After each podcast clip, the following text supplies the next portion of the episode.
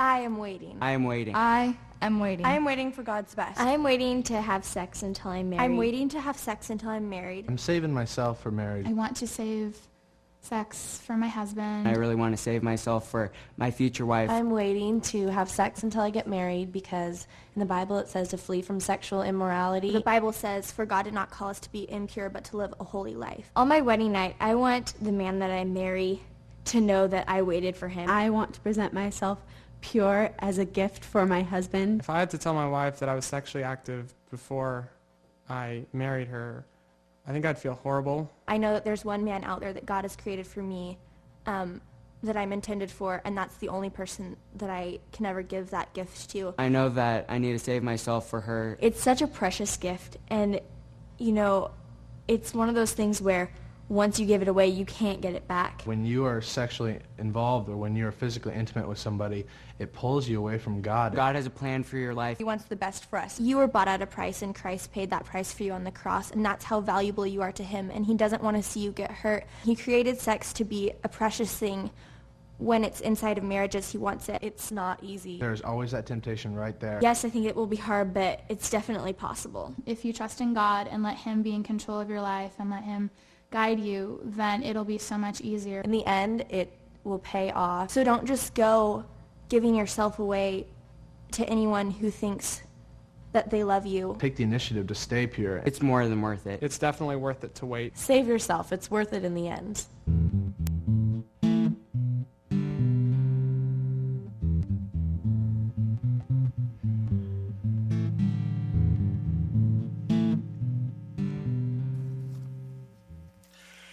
Well, you obviously uh, have picked up on the fact by now from the sermon title and from the video that it is a message about sex and dealing with sex. And uh, some of you parents, you might have some questions that come uh, this week as a result of this message.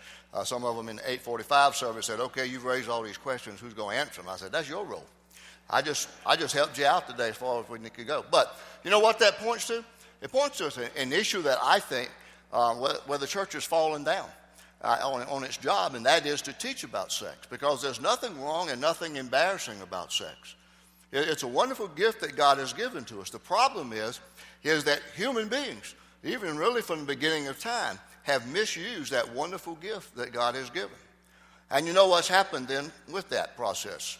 Our, our culture then has become what you might want to call uh, sex saturated or X rated. And uh, you can tell that by just comparing it to things that you can find now about sex that maybe 40 years ago uh, you couldn't. You know, like these facts that through the internet, with a couple of clicks on your, on your mouse, uh, you can access any kind of pornography that you want to. You know, homosexuality is now seen as an acceptable alternative lifestyle. Uh, a lot of mainline denominations now have openly gay pastors or clergy, whatever you want to call them. Um, we routinely see things on television that 30 years ago would have shocked us, and now uh, we've almost become sensitized to it, that it doesn't bother us anymore. We've forgotten how to be ashamed, we've forgotten how to blush.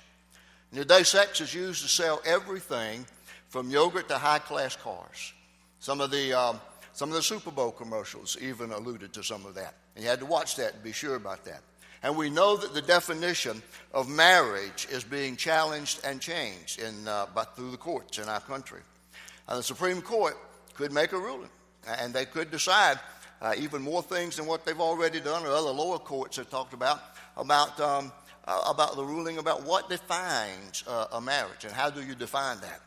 But the reality is that no matter what the Supreme Court of our land says, we have a supreme judge who is the Lord Jesus Christ. And he has given to us in the Bible uh, the guidelines for sexual purity. And we need to understand those and we need to follow uh, what he has said to us. And that's why we're talking today about if we're going to be a faithful church, if we're going to be the church in today's culture, then we need to commit to living lives of sexual purity. Uh, if there's one little bit of maybe God's wit and wisdom in, in all this process, um, I, I, let me point you out to uh, November 2012 on election day. The state uh, of Washington had two controversial items, at least, on their, on their ballot. And the voters approved same sex marriage, and they also, at the same time, approved of the use of marijuana recreationally, personally and recreationally. Now, in the book of Leviticus, God's word says in the Bible, if a man lies with a man, they shall be stoned.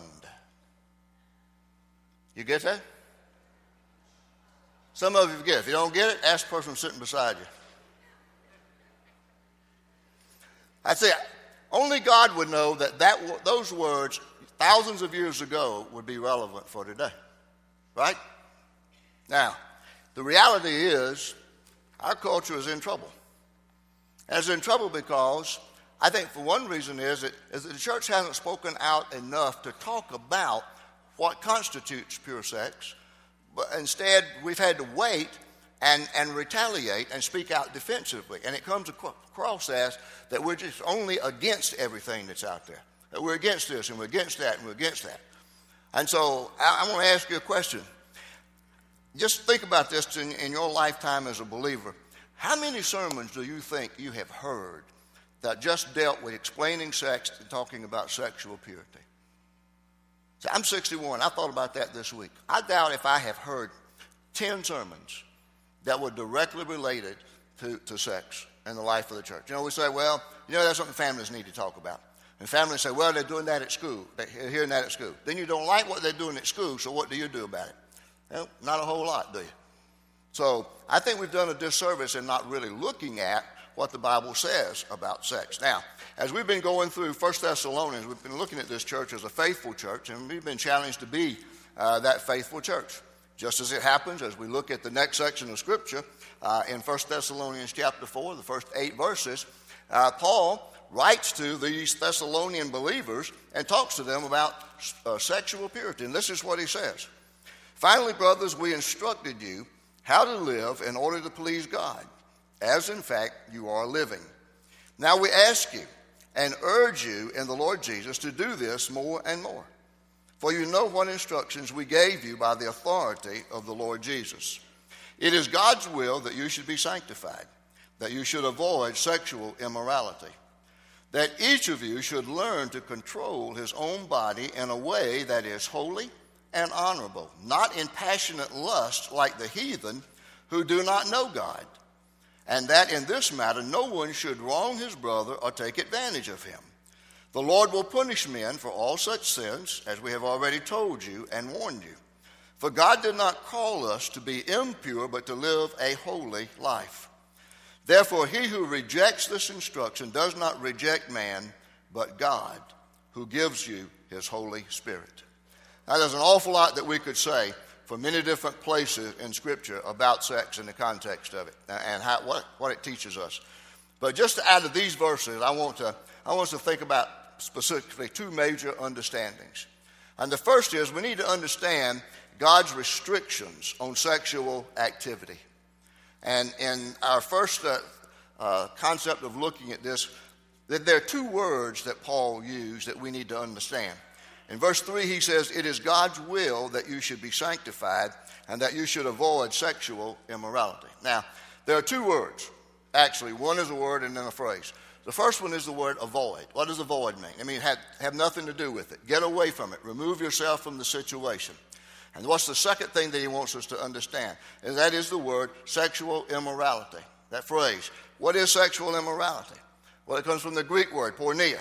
It's a very broad word encompassing every kind of sexual activity that is against the will and the teaching and the word of God. It covers sins of the mind, body, eyes, ears, lips. It includes premarital sex, extramarital sex, homosexuality, adultery, and every form of pornography. And of course, we get the word pornography from that word, porneia. And it's used about, I think, 85 times in the Bible, in the New Testament. And so there is that word porneia, and it, it just permeates our culture, doesn't it?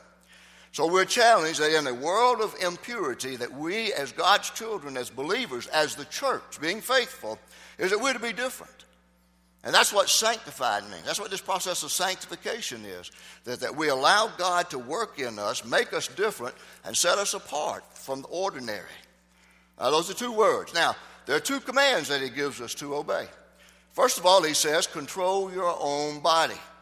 And he says in verses 4 and 5, each of you should learn to control his own body in a way that is holy and honorable. not in passionate lust like the heathen who do not know God. Now, there's some argument that say uh, this is to be translated that each man should possess his own vessel. And um, they say that that means he should keep his wife in line. And uh, later on in 1 Peter, Peter writes and refers to the wife as the weaker vessel. But I think the majority of writers understand this, and this is the way I understand this that each person, man or woman, male or female, you're responsible for controlling your impulse to sin sexually. And you see, that's the difference between living for God and having your life empowered by God and the Holy Spirit in your life and not living for God and not having the power of the Holy Spirit. And see, Paul talks about what the problem is. He said it's passionate lust, and he says it's of the heathen. And see, that's when God is not in control of a person's body. And notice carefully the reason that he gives. He says the heathens do not know God. Now, it makes sense if it's a heathen, somebody out there has never heard the Word of God, never had the teaching of the Word of God, that they could take sex and abuse it. But Paul's rationale is that if you are a believer, if you are committed to the Lordship of Jesus Christ, then you're committed to the study of His Word and you know what God allows and what He does not allow in the sexual relationship. And when people turn away from God, like our culture has today, then we see the results of it. But we know God if we truly are born again and we know God and live for Him, and we shall not be overcome by sexual lust. Then the second thing he says he wants us to know is do not wrong your brother. And he says this in verse 6. In this matter, no one should wrong his brother or take advantage of him. The King James Version uses the word defraud. Other places talks about uses the word wrong or cheat. You see, what happens is, is when sex is out of control, somebody always gets hurt. Somebody always gets hurt. And you're going to wrong somebody. You're going to cheat somebody. You're going to defraud somebody. It's like uh, our young people on the video talked about. If you have sex before marriage and then you marry somebody else, then you're not able to give to him or her that pure gift that you want to give. See? And always somebody gets hurt. So let me, let me uh, give you some examples of how this might be fulfilled. You know, he might say, don't cheat your brother, that's your Christian brother, uh, by sleeping with his wife. Don't cheat your wife by dreaming of other women or cheating on her with another woman. Or in today's culture, with another man. You know, don't cheat your boyfriend or girlfriend by pushing them to have sex. One of the common lines that so many of them fall for is prove you, prove you love me. Let's have sex and prove our love. Wait. If you have to do that to prove your love, then it's not love, it's lust. Okay? Don't cheat then, that relates to this, your future husband or wife by giving away that which you can never get back. It's a precious gift. Don't cheat your friends by claiming to be one thing in public and something else in private. Don't cheat your family by sneaking away behind their backs. Don't cheat your loved ones by doing something you would be ashamed for them to know about. You see, immorality is like that. It always cheats someone else, and it's usually someone you love very much. Now, perhaps remember the saddest thing about all of this relates around that concept of lust. And Paul talked about that lust. And somebody used to define lust as this the craving for salt by a man dying of thirst. It just really makes no sense because it doesn't satisfy. There is no lasting satisfaction in, in sex that's outside the context of marriage. Then there are three things that Paul says God wants you to know. First of all, God will punish those who practice immorality. In verse, the latter part of verse 6, he says, The Lord will punish men for all such sins, as we have already told you and warned you. How does God punish? Well, sometimes he punishes the body, sometimes the mind, sometimes your speech, or your eyes, oftentimes it's your health. He just lets you up, go to uh, fall victim to the lust.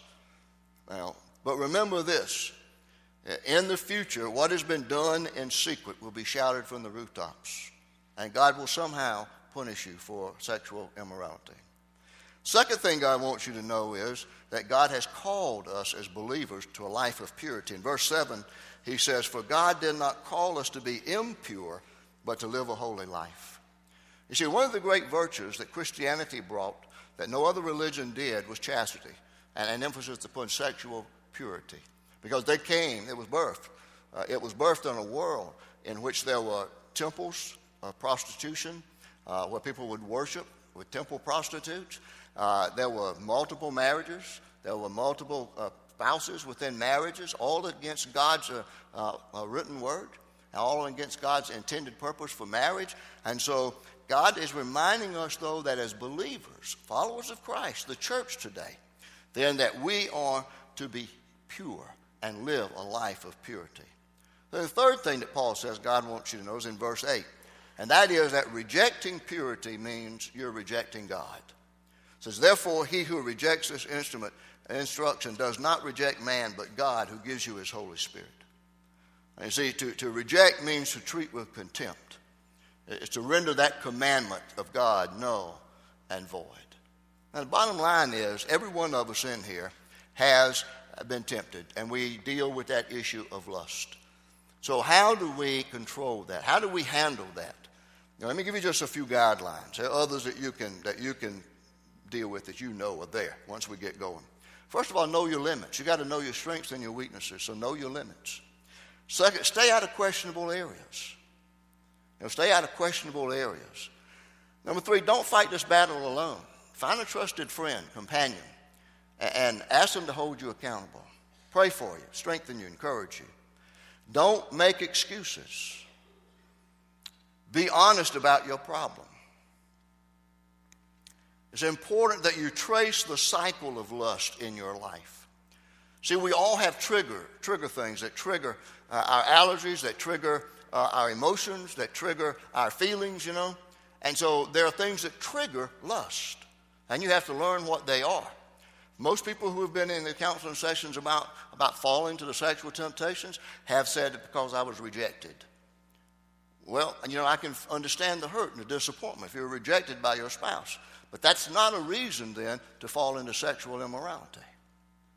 You both need to talk about that. You might both need counseling because Paul makes it clear in 1 Corinthians that the, that the man and the wife owe the same thing to each other. And we'll talk about that a little bit later on in the biblical concept of marriage and sex. And so, all, and the last thing I would say to you is remember who you are. Who are you as a member of the church? Who are you as a Christian? You're a child of God. You're to be a new creation. You're to be saved, redeemed, justified, forgiven, regenerated, and seated with Christ in heavenly places. And all the promises of God are yours. Now, Paul also goes on to say in verse 8 that he ends with a hopeful phrase. How do we handle all that? He said, God who gives you his Holy Spirit. So that word gives about the Holy Spirit keeps talking about it's in the present, the future, and it keeps talking about he gives and gives and gives. And that means simply this that when you have the Holy Spirit abiding in you as a believer, you don't fight this battle on your own. But you have the Holy Spirit in your life to empower you, to give you wisdom, to give you guidance. Then there's no power except that power that comes from God that will enable you to say no to the sexual temptations of this world. Okay? Now, here's the second thing that we need to look at, and that is Paul wants us to understand God's requirement for sexual purity. And we're going to say just simply four things that's drawn from here and other places in Scripture, okay? First of all, sex is a gift from God. You know, it is a precious gift that God has given to us. He's a good God. He loves us. And He wants to give us the best. And He's given to us sex. We're all sexual beings. We're either female or we're male. And we all have a sex drive. And the reality is, none of us would be here if there wasn't for the Sex Act, right? And so, it's a part of our life. It is a gift from God. And God gave it to, to, to us, human beings, Adam, uh, because he saw that Adam was in the garden alone. And so he saw that Adam needed a helpmate, and so he put Adam to sleep. He took a rib out of his side, and when Adam woke up, he saw this beautiful creature whose name was Eve. And you know what Adam said? He said, Whoa, man! No, what he really said was, This is now bone of my bones and flesh of my flesh. She shall be called woman, for she was taken out of man. And then Adam said, For this reason a man will leave his father. God said, For this reason a man will leave his father and mother and be united to his wife, and they will become one flesh. I think that's the first reference in scriptures to sex. It's talking about that act of unity between a husband and a wife in the marriage relationship. Flesh is joined together. You see, Adam and Eve did not become uncomfortableness or ashamed in their nakedness until they sinned and they knew then that they had sinned. Sex is a gift from God. Secondly, God created sex to be shared only in marriage between a husband and a wife. And since we're in the culture that we are today, let me take it one step farther and say that it's to be shared only in marriage between a husband and a wife, which is a man and a woman. That's the way God designed it. You see, marriage is the most important institution, and I wrestle with that word. Uh, you know, I think about institutions, I think about treatment centers, or I think about colleges or universities or something like that that's an institution. But marriage is called an institution. You look at most every wedding ceremony, and it's called that. But God created marriage and the family unit before He created anything else, before He put anything else into our social structure. The Bible begins with a marriage in the Garden of Eden, and it ends with a marriage in the garden at the, at the time of the fulfillment when the bride is reunited with Christ. So, marriage is important to God. And God gave us sex to be shared in marriage for two purposes. One is to unite the husband and the wife at the deepest level of intimacy. It fulfills the levels of emotional, spiritual, and physical makeup. That's why it's often called making love. And the second purpose, of course, is for, to procreate. Uh, if God chooses to bless the, the marital union between a man and a woman, then children come. Sometimes that's not in His plan. But I want you to think about this. I, I, I don't think I'm wrong in this, and somebody could correct me that later, and I know you will. But I thought about mammals. Aren't mammals defined by the fact that they are, they are conceived through sex and given a live birth? I, I think all mammals are classified that way. So all mammals are created through the sexual encounter. And, and what they do is not called making love. It's just an animal intuition that God has put into animals so that they will procreate and produce more of who they are. I mean, we don't look at the at animals out there and say that they're making love, they're mating. You know? So that's why a difference between that, the animal kingdom, and the world, and, us. You see, sex between a husband and a wife is a sacred act in the eyes of God. And pickup sex between animals or four legged animals or two legged animals isn't sacred, it's just a physical act. And Jesus affirmed that in Matthew 19 when he said, At the beginning, the Creator made them male and female and said, For this reason, a man will leave his father and mother and be united to his wife, and the two will become one flesh. That is the union in marriage of sex and where God, where God wants sex to be enjoyed. Then, third thing to say about it is any sexual act outside of marriage is sinful. We know that a sex drive is powerful. You know, it can be uh, referred to, uh, um, kind of thought about as maybe a river. And as long as that river is maintained within its banks, it's a beautiful, purposeful thing. But if it ever gets over the banks and overflows, it gets out of control and it creates damage. Same thing with sex. When it goes beyond God's barriers, it always results in some kind of disaster. And Paul writes about that in 1 Corinthians 6, and he says, Do you not know that the unrighteous will not inherit the kingdom of God? Do not be deceived. Neither the sexually immoral, nor idolaters, nor adulterers, nor men who practice homosexuality, nor thieves, nor the greedy, nor drunkards, nor revilers, nor swindlers will inherit the kingdom of God. He said, those are strong words. And sexual immorality is there, and it covers a whole host of sexual sins. Premarital sex, which is sex before marriage. Adultery is when a married person has sex with somebody else outside of his or her marriage. Homosexuality is when people of the same gender have sex. See, premarital sex is, is a sin. Adultery is a sin. Homosexuality is a sin. But listen to this if you've fallen into any of those, I'm not here to condemn you, but I'm telling you to stop it and come to God, ask for His forgiveness, and He will give it to you. He will make you new. He will forgive you if you truly want to be forgiven and get rid of that in your life because He loves you. He's just pointing out the sins that might be in your life. And that's probably hit almost every one of us, those definitions right there. Almost every one of us at some place in our life. So He can forgive you and He can change your life. God loves every one of us who's committed any kind of sin. Now, we know that the, the hot topic of today is about homosexuality and, and same sex marriage. I want to say something about that. I think uh, maybe we, we failed to teach about it being proactive, and so now we're having to be reactive about that. But we know that it's being challenged everywhere in our country. And we know that homosexuality by the Bible is wrong. So my answer would be very short is to say to you this uh, homosexuality is wrong both biblically and biologically. It's wrong biblically because God created it to be sex between a man and a woman in the context of marriage. It's wrong biologically because that's not the way God designed it. He designed it so that male and female come together in that act of oneness, and the purpose of it is to fulfill each other, but also for procreation. Now, how do you respond to the critics? How do you respond to your opponents who are in favor of same sex marriage? Now, let me give you two questions that they might ask, and how would you answer them? All right, say same sex marriage proponents or advocates say this.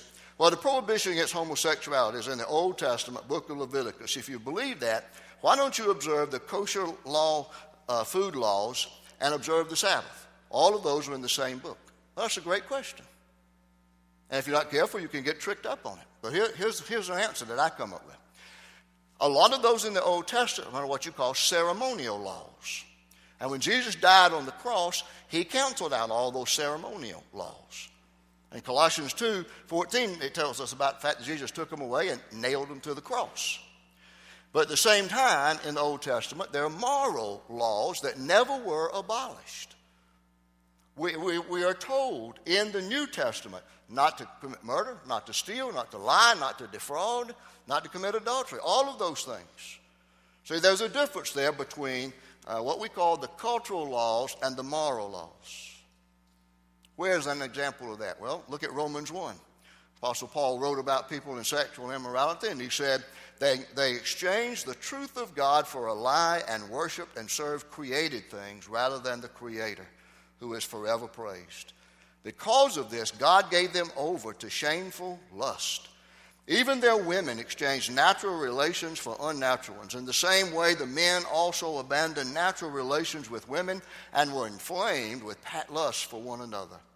Men committed indecent acts with other men and received in themselves the due penalty for their perversion. I say, I don't think you can get any clearer than that. That homosexuality is not a natural sex relationship. A natural sex relationship is between a man and a woman.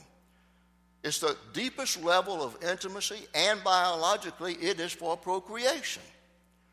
Homosexual conduct is unnatural and outside of the boundary that God has created for sex. Now, a second question about uh, from same sex marriage proponents could be how could my marriage to a person of the same sex that I love harm your marriage? Well, in all honesty, I would say, you know what? It won't harm my marriage because my marriage is strong and secure. And we've spent 38 years building a life together, becoming one. And it's not going to harm my marriage. But the reality is, it could harm somebody else's marriage. It's always weak people who get hurt. See, it won't, might not hurt my marriage, but here's, here's the answer. If there is a ruling in this land, nationwide, from Supreme Court or whoever makes it state by state, that same sex marriages are okay and they're lawful, then you have lost God's plan for marriage from the beginning of time. He didn't create Adam and Steve, but He created Adam and Eve. And that is how families are to be started coming together with men and women, a man and a woman. Be careful about that, rather than just saying partners. That's the word today's partners. I think about a business relationship or a law firm whenever I hear that. You know, it ought to be your spouse, your wife, your husband. Talk about them that way. You see, what happens then is is that that begins to undermine the foundation of our society and our culture, which is what? Marriage. God created that first. He performed the first marriage ceremony with Adam and Eve. Then you see, here's where it gets. If you, if you allow it between one man and another man, and one woman and another woman, then if they say they're in love, then, then what, what is to stop the courts from ruling to say, okay, if you got two sisters who are raising somebody's child, and they say, well, we love each other, we want to get married so we can have the benefits of the tax breaks and of the tax benefits and of health care and of all those things that marriage gives. Logical argument, isn't it? And you say, okay, you've got two men living together, and they bring a woman into that relationship. And they say, you know what, we want to be a family. We want to get married so that we can have those benefits. Or you got two women living together, and they bring in a man, and they say, we want to be married, and we want to have a family. See, when you open the door, you can't close it. Okay, it's all right. Same sex marriage will be okay as long as it is between one man and, and another man, and between one woman and another woman. But that, that won't happen, will it? There are going to be other people who are going to come and say, No, I, I don't fit into that category, but I want marriage to be defined as this. And our nation says, Oh, okay, if that's what you want to do, then fine. And what happens? Our nation is destroyed from the inside. The foundation of, of, our, of the fabric of our society is destroyed. You see, that's how it can destroy marriage. Now, I want to ask, okay, what, what does God, if God gives us this beautiful gift of, of sex, you know, what does He bless? How do we glorify God in it? Well, it's very simple. Draw a circle.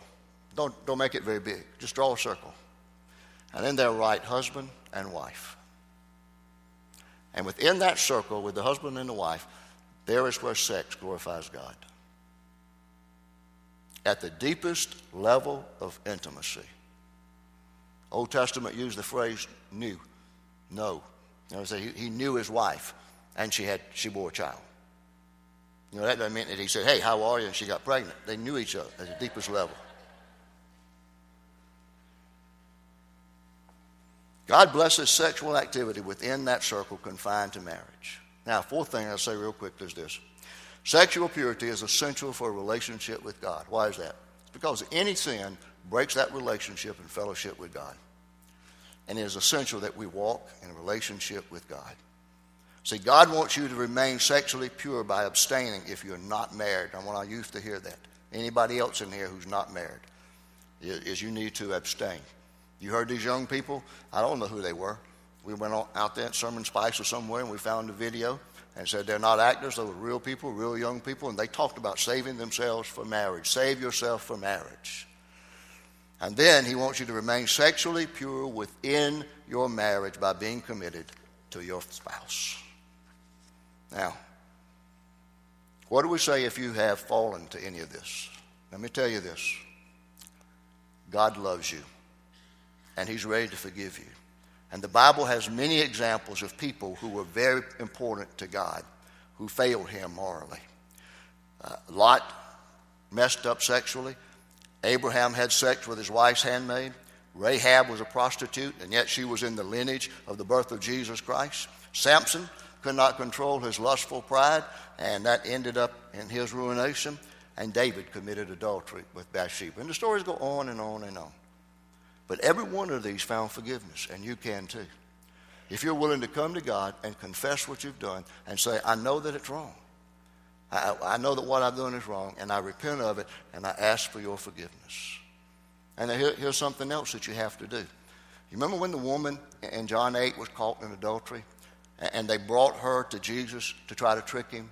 They didn't bring the man, because, but the law said that both of them should be stoned. But they brought the woman and said it should be stoned. And Jesus said, Okay, you without sin cast the first stone. And they all were embarrassed and they walked away. What did he say to the woman? He didn't say, Okay, what happened was okay. What he said to the woman was, Go and sin no more. Go and sin no more. So you got to come clean with God, and then God wants you to stay clean. But here's what don't forget this if you're a child of God, you got the Holy Spirit in your life, and you got the power of the Holy Spirit to fight that sexual battle with you and for you. So don't forget that. I don't in any way want to condemn you. I want to challenge you. I want to challenge you to be the church that's faithful in sexual purity for the glory of God. Father, we thank you for the gift of sex that you've given to us. And we thank you, Father, for the guidelines that you give to us through your holy word, that we will know how we're to glorify you in the wonderful, wonderful gift of sex. Father, I pray that uh, as we hear your word today, that we, your children, will make decisions that will allow us to be firm in our convictions. We'll remain true to being faithful for you. And we will confine sex only to marriage. And we'll, young people unmarried will wait for marriage before they have sex and that they would all to honor and glorify you. And Father, I pray that these decisions will be made uh, uh, through the power of Jesus Christ as Savior and the Holy Spirit abiding in, in hearts and lives to empower them to resist the lust and the temptation that this world offers. And Father, we want to be sacredly pure, walking in your, in your glory and walking with you for all eternity. And I pray that we'll be resolved to make those decisions. In Jesus' name, amen.